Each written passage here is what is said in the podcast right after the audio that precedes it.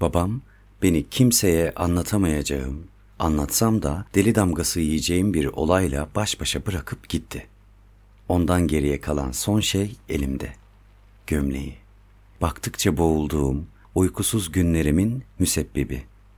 Defalarca ondan kurtulmayı denedim. Yakıp kül etmek, lime lime oluncaya dek kesmek. Yapamadım. Olmadı.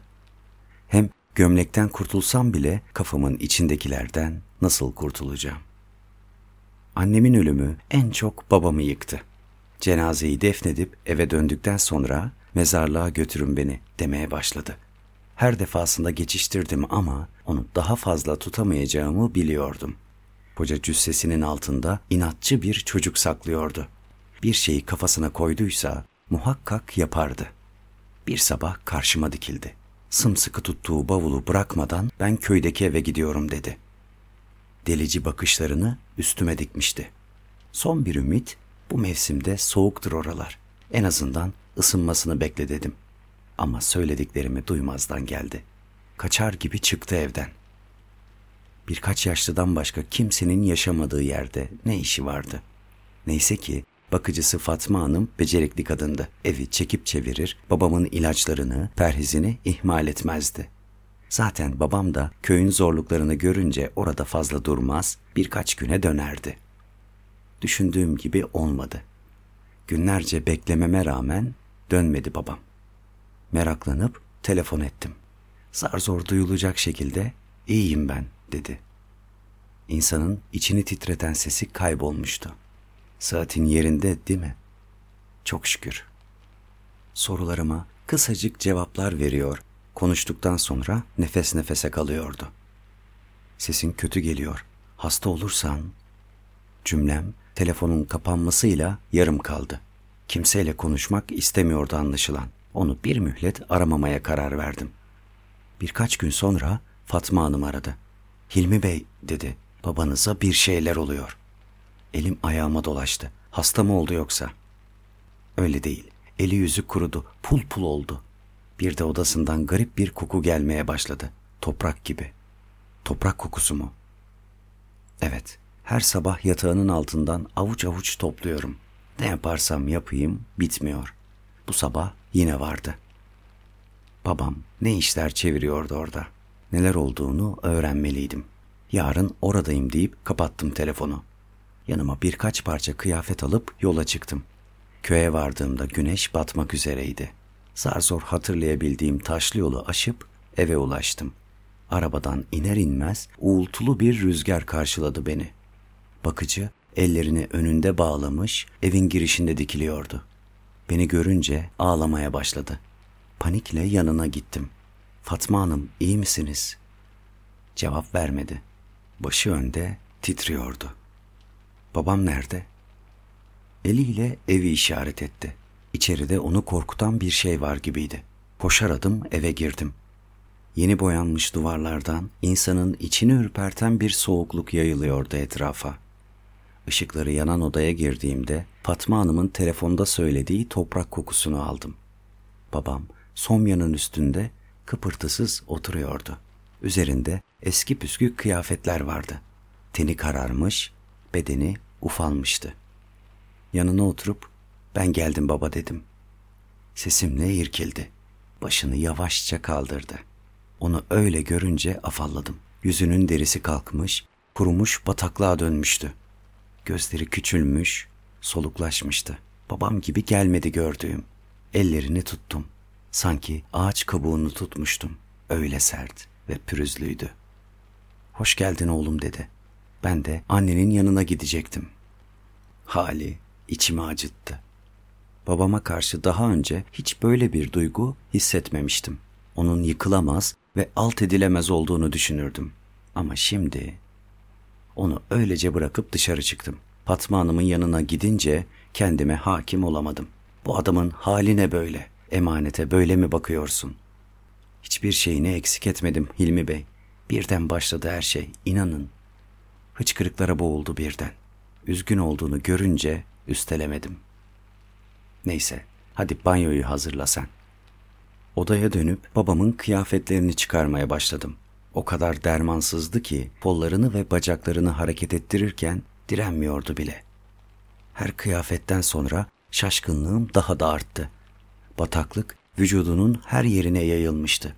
Nasıl bir şeydi bu? Hasta mı olmuştu? Çocukken annem cüzzamlılardan bahsederdi. O geldi aklıma. Bu yaştan sonra cüzzama yakalanmış olabilir miydi? Kafamda dönen bu sorularla banyoya götürdüm babamı. Sabunladım. Sıcak suyla güzelce yıkadım. Bir dünya çamur aktı üstünden. İnsan nasıl bu kadar kirlenebilirdi ki? Sardım, sarmaladım havlularla. Yatağına götürdüm. Kokladım. Hala toprak kokuyordu. Kıyafetlerini giyer giymez yorganı üstüne çekip uyumaya başladı. Dışarı çıktım. Şehirdekinden farklı bir karanlık çökmüştü köyün üstüne. Daha siyah, daha kasvetli. Uzaklardan havlama sesleri geliyordu. Bahar olmasına rağmen ayaz insanı üşütüyordu. Köyün sessizliğinde üst üste sigara yakarak kokunun sebebini düşündüm. Onca yıkamaya karşın neden bitmemişti? Nefesi bile öyle kokuyordu.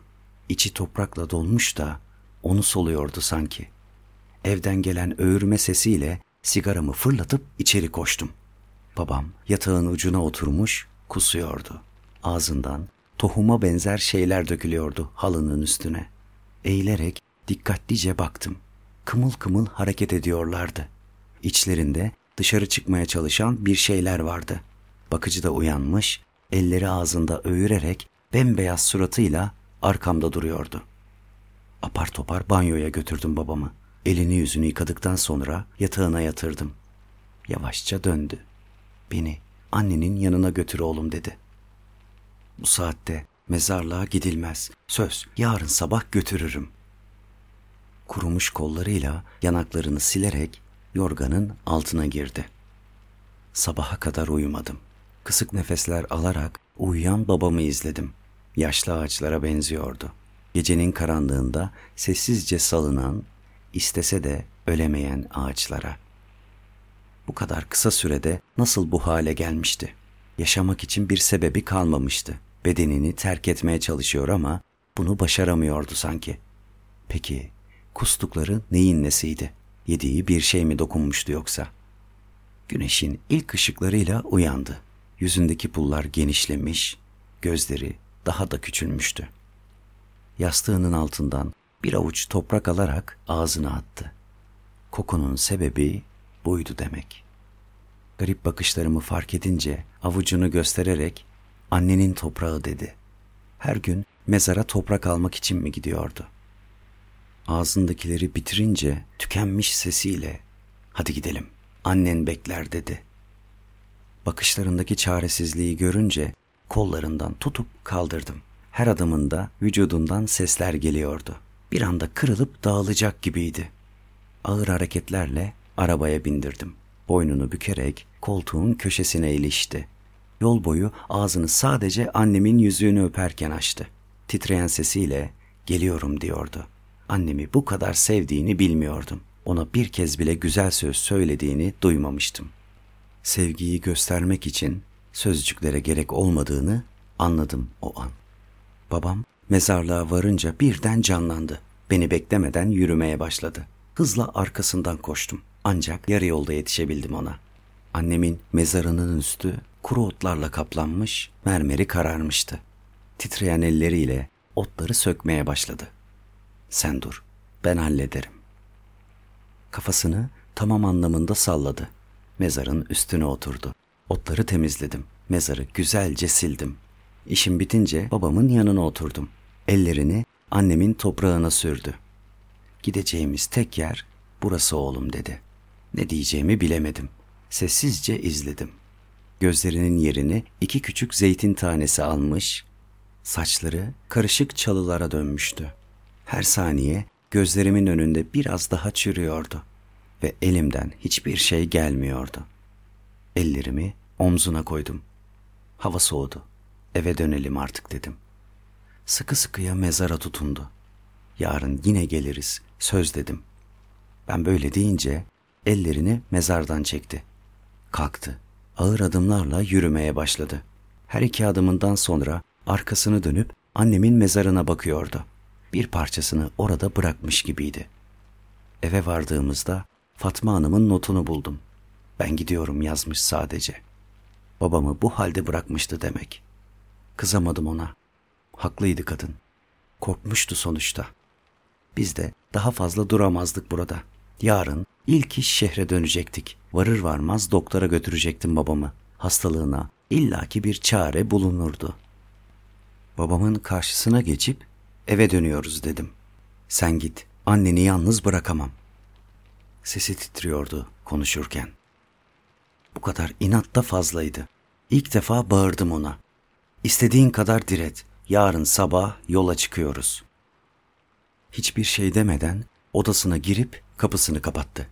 Böyle yapması umurumda değildi. Aceleyle eşyaları toplayıp arabaya yükledim. İşlerim bitince Fatma Hanım'ın yatağına uzandım. Başımı yastığa koyar koymaz uyumuşum. Uyandığımda gün çoktan ağarmıştı. Babamın odasına gittim. Kapısı açıktı. İçeri girdiğimde yatağında bulamadım onu. Nereye gitmiş olabilirdi ki? Yoksa... Fakat onca yolu tek başına gidebilir miydi? Babamı tanıyorsam yapardı. Mezarlığa nasıl gittiğini hatırlamıyorum. Soluk soluğa içeri girdim. Ortalıkta kimseler yoktu. Birkaç çalı kuşu cıvıldaşarak ölüleri ziyaret ediyordu sadece. Baba, baba, neredesin? Nefesim kesilene kadar bağırmama rağmen beklediğim sesi bir türlü duyamadım. Biri ona bir şey mi yapmıştı yoksa? Köy yerinde kiminle husumeti olabilirdi ki? İyi şeyler düşünmeye çalışarak annemin mezarına gittim. Mezarın üstünde bir şey parlıyordu. Annemin yüzüğüydü bu. Biri özellikle takmış gibi ince, kararmış bir dalın ortasında duruyordu. Babamı öldürsen yüzüğünü parmağından çıkarmazdı. Benimle oyun mu oynuyordu? Mezar taşlarının, ağaçların ardına baktım. Babamın gömleğini küçük bir çalılığın üstünde rüzgarla savrulurken buldum. Kalbim hızlandı. Ona bir şey olduğu fikriyle bayılacak gibi oldum.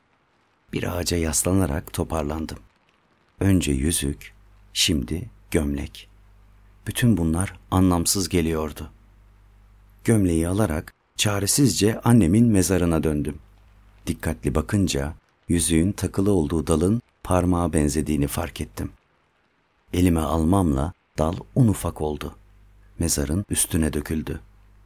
Son birkaç gündür yaşadıklarım hızla gözlerimin önünden geçti. Toprak kokusu, tohumlar, bataklık. Bütün taşlar tek tek yerine oturdu. Yapacak hiçbir şeyim kalmamıştı. Ellerimle mezarda bir oyuk açtım. Annemin yüzüğünü öpüp oyuğun içine gömdüm.